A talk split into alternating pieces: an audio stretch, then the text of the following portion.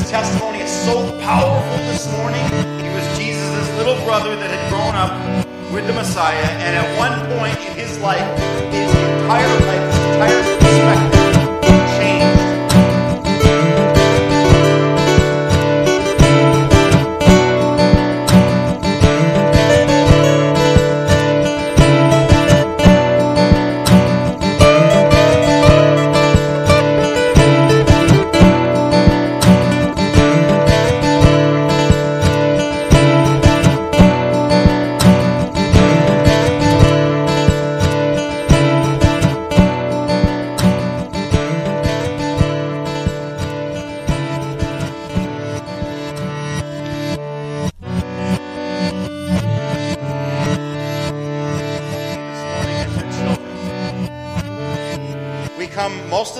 not knowing where to go or what to do or where to even find wisdom. You tell us that you'll give us wisdom, and we really don't understand how to access that. And we pray that over the next few months you would help us do that. You would help us to know, and you would help us to act on what we know that you teach to us. We come to this mighty book that you have preserved throughout the centuries so that it could sit here in our hands, in our lap, on our pulpit this morning, so that we might hear you speak. And we believe wholeheartedly, God, our Heavenly Father, that it's through your word you speak to your children today. And we ask that you would do that and that you would make us receptive in whatever way possible, that we might not only hear your word, not only understand your word, but enjoy your word. We need your Spirit's help and guidance. We ask this in Jesus' name. All God's people said, Amen. Who is James? Who is James? We're dealing with one verse this morning. This is not as slow as it's going to go, but it's going to take a lot of Bible to get us to the point where we really know who is writing this letter to us. We're going to work on a memory verse this morning. Everybody ready for that? This is our memory verse for the next couple months. It is going to be so deeply ingrained into your memory, it's going to be the first thing that comes to mind when people say, What did you read in the Bible today? James 2 26. For as the body apart from the spirit is dead, so also faith apart from works is dead. You know, Martin Luther did not want James included into the canon of Scripture. Why? Because he said that this one little tiny book here undermined all of his theology. It undermined it all. It's amazing. He looks at the entire canon of Scripture and he says, Yeah, James undermines a lot of what Paul says, so it should not be here. We all need to understand what a blessing this letter is to have before us today. There is no letter in the New Testament canon that has underwent more scrutiny to sit in your lap this morning. None. The fact that the Bible survived all of these years, and then when it finally got to the fact, the point in time when we were like, let's find out which scriptures are scripture and collect these up, that James made it is a huge blessing from God. He wants this here. He wants us to understand what is here, and that's exactly what we're aiming at this morning. So, today's sermon is focused mostly on answering the question before us who is James? But let me start with another question, one that is probably more on everyone's mind. Does it matter? Do you really care who wrote it? Do we really? When we pick up the Bible and we look through these different verses, do we really care about the author in this letter? Do we really care who it is? Do we have any reason to really know what is behind this pen? What is behind this paper? Do we really have any reason to know what's here? Do we care about who wrote the letter? How many here have had siblings? All right. See? You already have something in common with James. Of those siblings, how many of you are not the oldest? Brother or sister, put your hand up if you're not the oldest and look around. All right, very good. So, James was Jesus' little brother. Everybody know that? The guy that wrote this letter was Jesus' little brother. Think about that for a moment. So, when we say who is James, first and foremost, he was the brother of our Lord. Matthew 13 specifically names him in this way. He specifically names him this way. Uh, when Jesus had finished these parables, he went away from there, and coming to his hometown, he taught them in their synagogue, so that they were astonished and said, Where did this man get this wisdom and these mighty works? Is this not the carpenter's son? Is not his mother called Mary? Are not his brothers James and Joseph and Simon and Judas?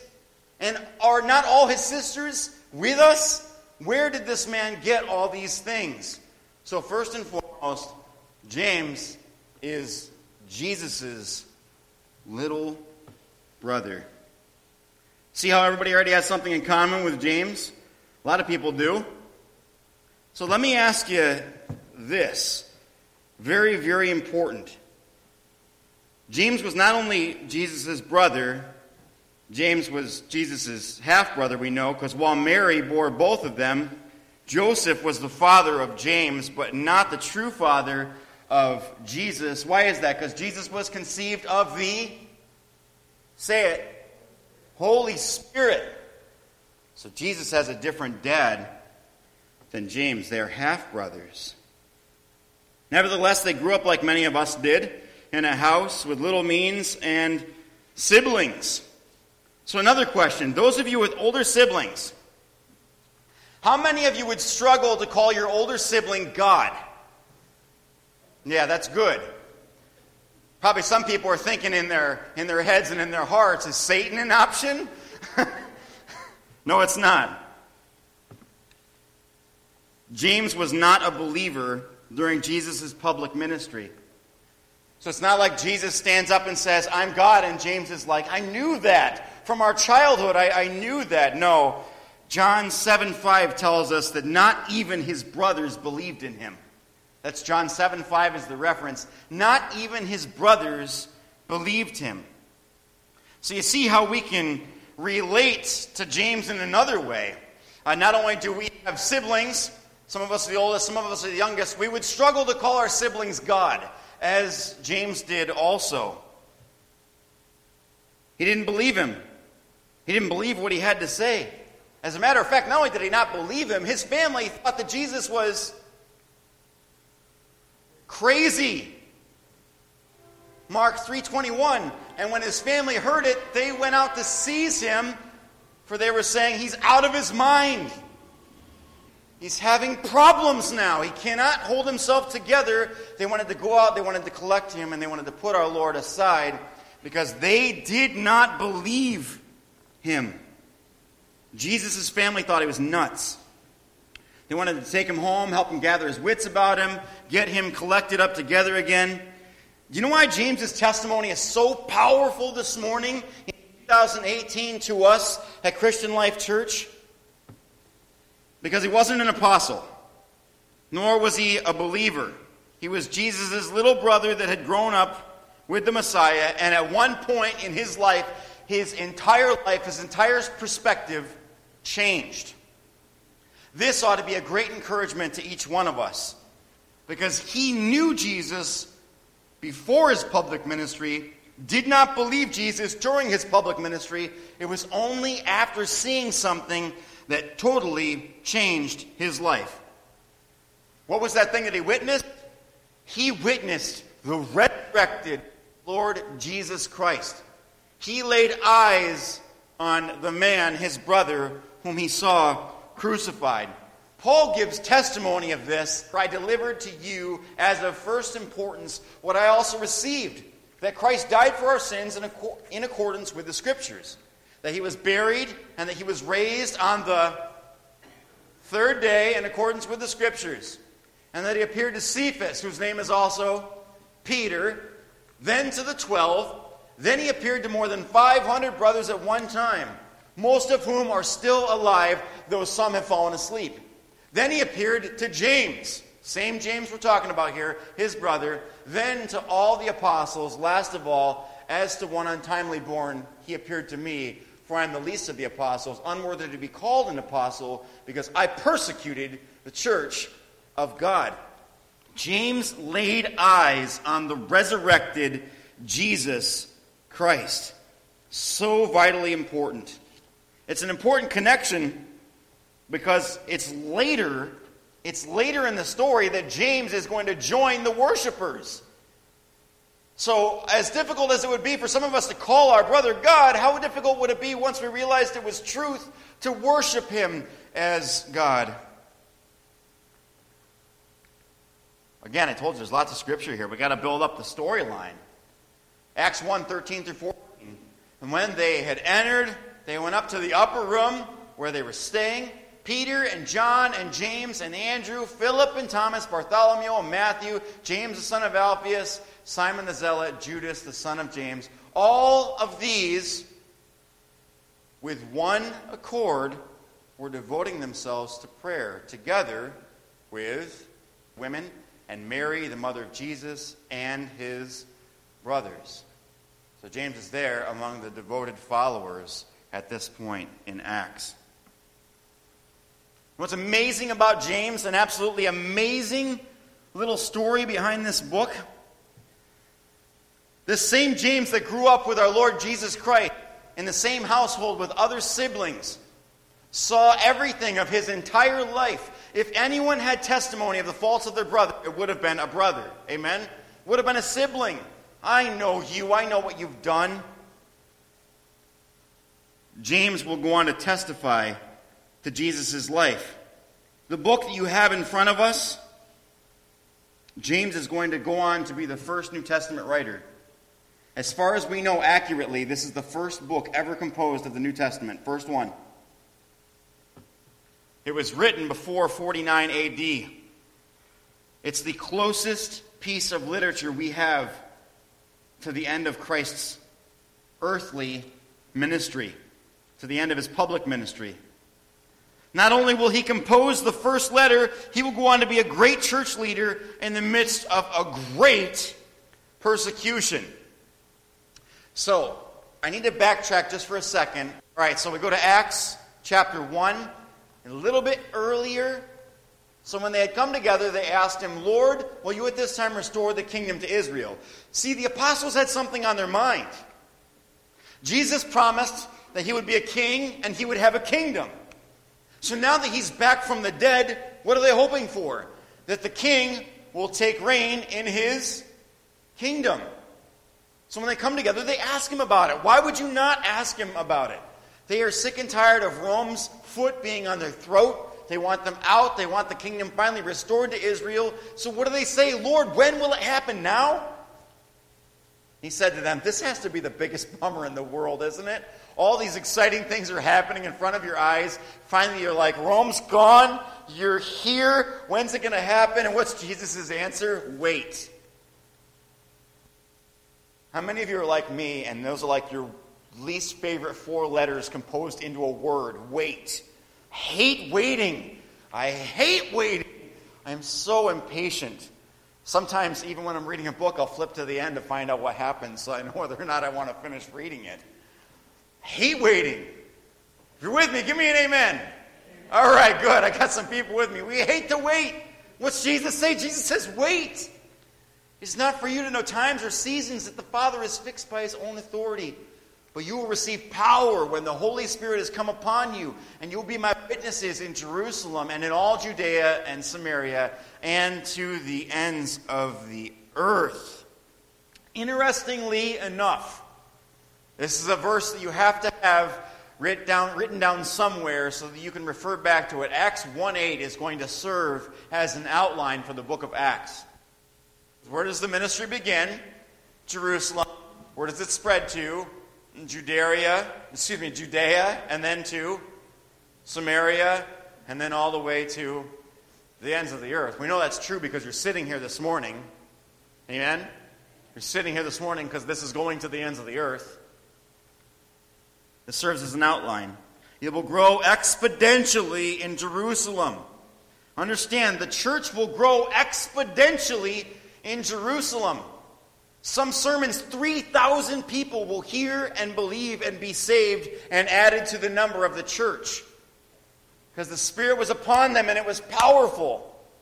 So the question is why would you ever want to leave a place like that? Ask yourself that question. If the church here in Waverly was growing exponentially, why would you ever want to leave? Why would they want to leave? If the next thing that we're going to speak of didn't happen, the church would still have stayed in Jerusalem. However, God knows better, and God allows certain things to happen in your life and mine, and even in the life of the apostles. Kings answer whether they believe or not to the King of Kings. Amen? Nothing is outside of his control. But chapter 7, Acts, the key event that's going to happen that's going to cause the next stage in the spread of the gospel. A man named Stephen, who we're told is full of the Spirit. He was one of the first deacons, as some people recognize it.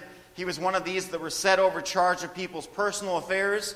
So, as being full of the Holy Spirit, he could address these certain issues and help people through them. Blesses us with people like that still today. It's a very, very important ministry. Stephen stands up and testifies, and in answer to his testimony, he is killed. He's stoned to death. Very important point. And Saul approved of his execution. They pick up stones and they begin to throw them at this man until he is dead. This is one of the most violent deaths that you can die. It goes on to say, and there arose on that day a great persecution against the church in Jerusalem. So, what's going to make us move out of Waverly? Probably persecution will help, amen? And they were all scattered throughout the region Judea and Samaria. Amazing. Because what did Acts 1 8 say? You will be my witnesses in Jerusalem and in all Judea and Samaria. Acts 8 1, flip it around, says what? What does it say? It says, against the church in Jerusalem, and they were scattered throughout the regions of Judea and Samaria, except the apostles. God buried Stephen and made great lamentation over him. But Saul was ravaging the church and entering house after house. He dragged off men and women and committed them to prison. James is going to go on during the midst of, of this chaos, during the midst of men being murdered for what they believe, being hauled off and put into prison. James is going to go on to become one of the pillars of the church. According to Paul's testimony, James, in the book of Galatians, you're going to read, is going to go on to be one of the ones that is brought in and uh, questioned about whether or not certain things were allowed, certain things weren't. When you look ahead in the book of James and the things that are going to happen, we see how they are directly tied and connected to the other books within the scriptures. We see how it's directly connected to Galatians, how it's directly connected to some of Paul's other writings like 1 Corinthians. James is going to come and approve of Paul's ministry. In, in Galatians, we read about that. He's also going to send men back to check in on the scattered church.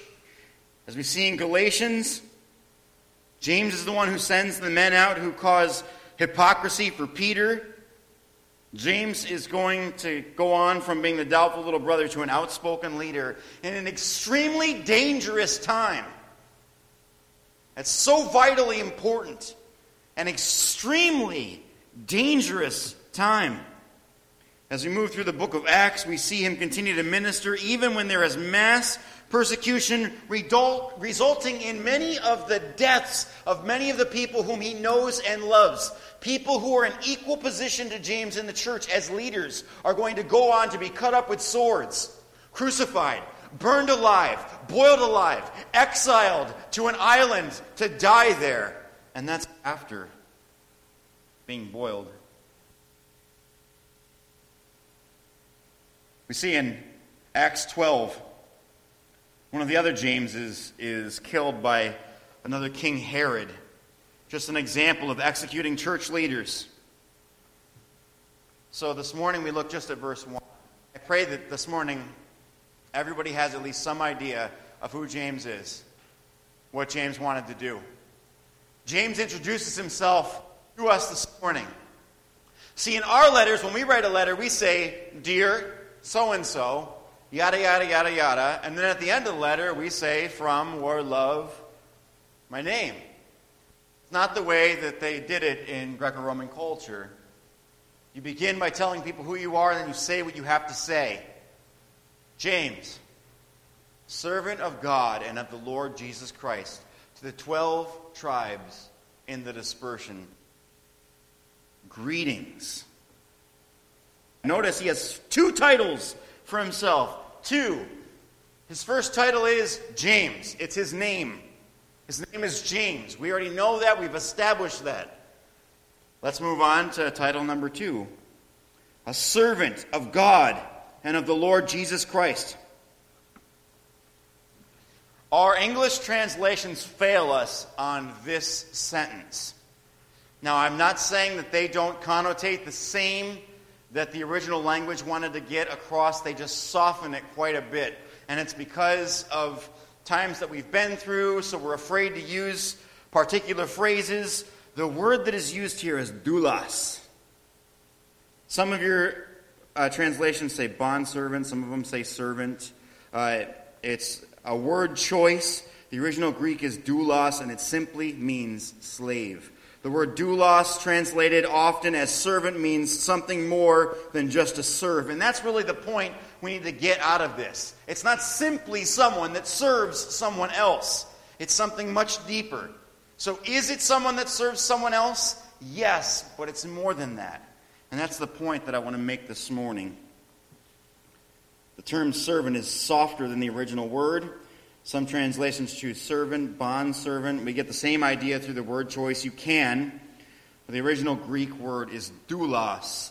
Doulos. Say that with me, everyone. Doulos means slave.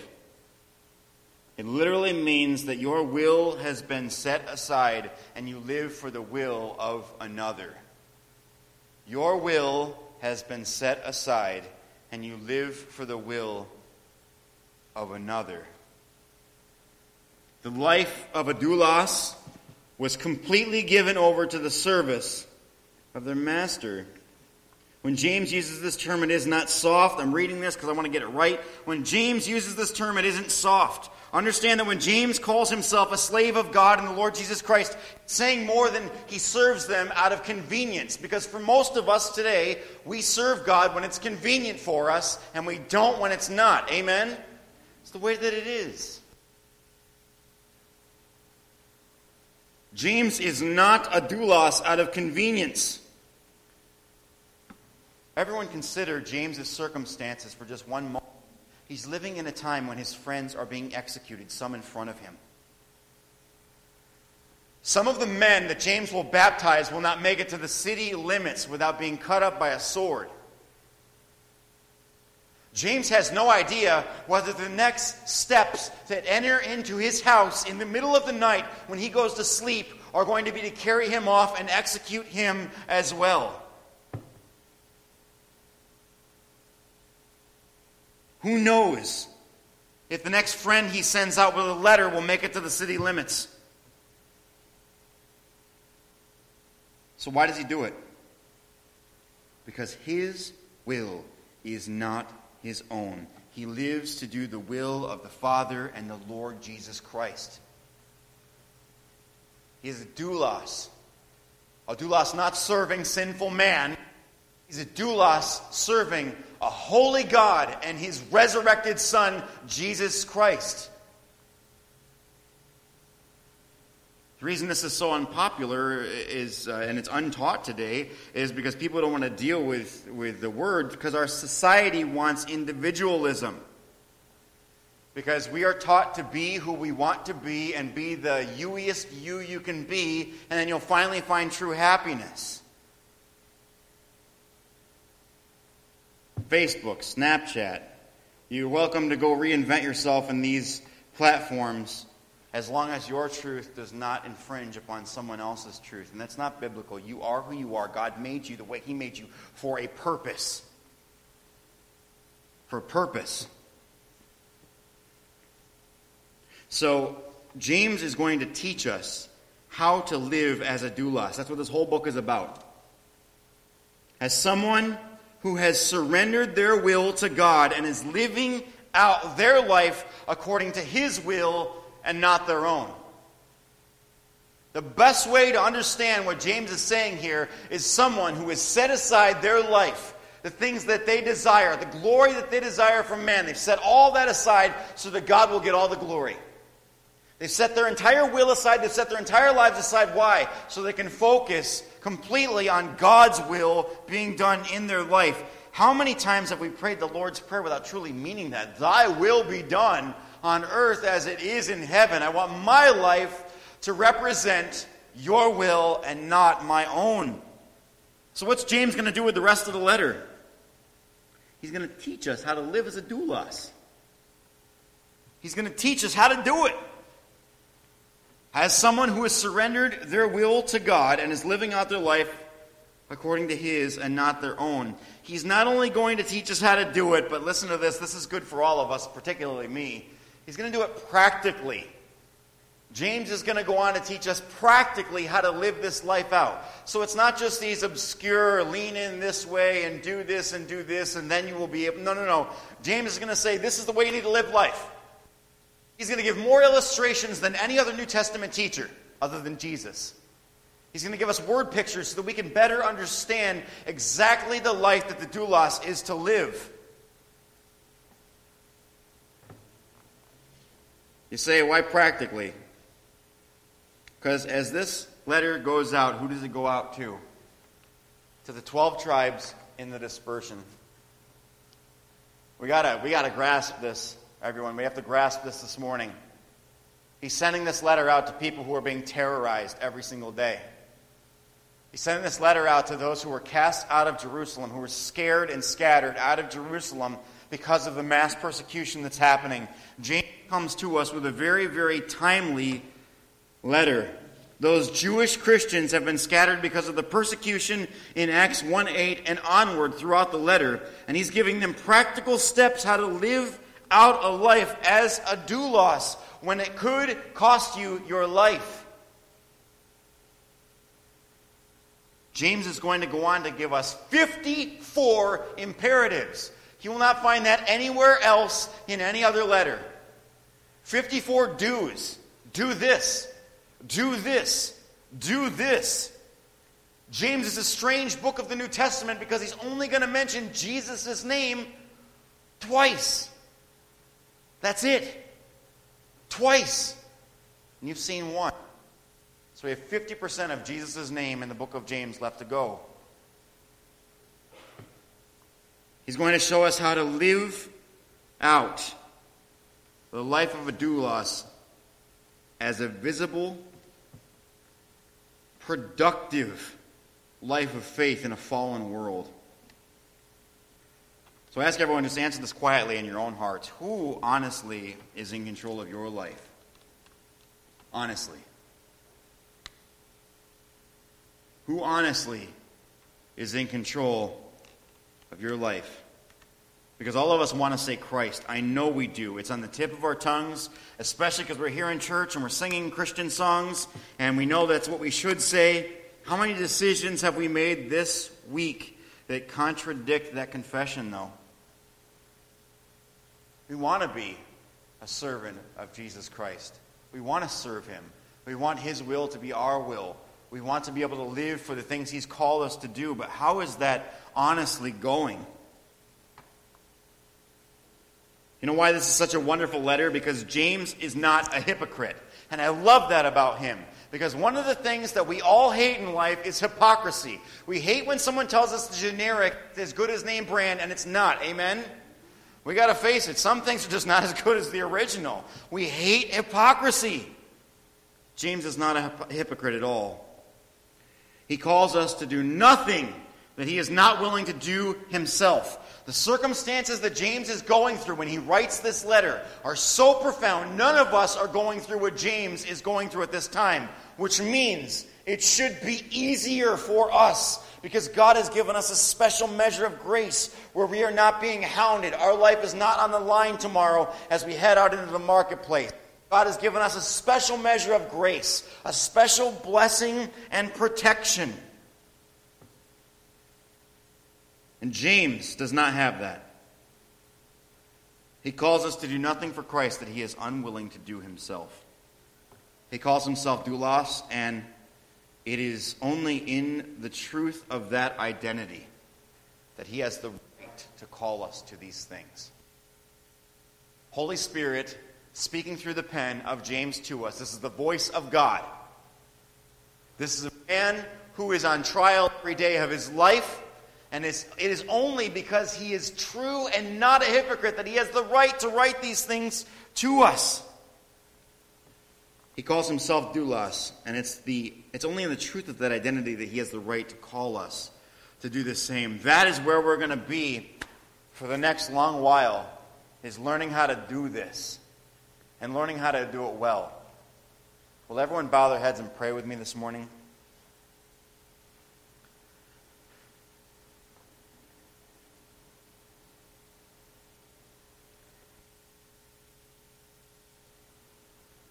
Heavenly Father, our conscience is at times seared by the sin that we cling to.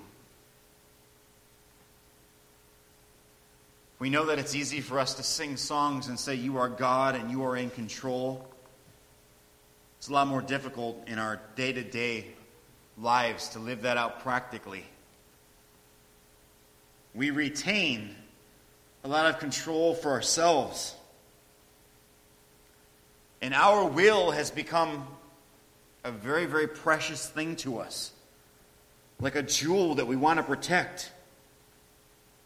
We don't want people to be able to tell us what to do. At times, we don't want you to tell us what to do because we have life figured out, and, and Lord, we are sorry. We live where the gospel of self is preached to us constantly, and so often we buy into it. We need you to reveal to us to each one of us individually. We declare as a congregation, but ask individually that you would reveal to us the parts of our life where we have kept control for ourselves. Where we're willing to allow you to be our God, church, and possibly even in our career, but not our finances.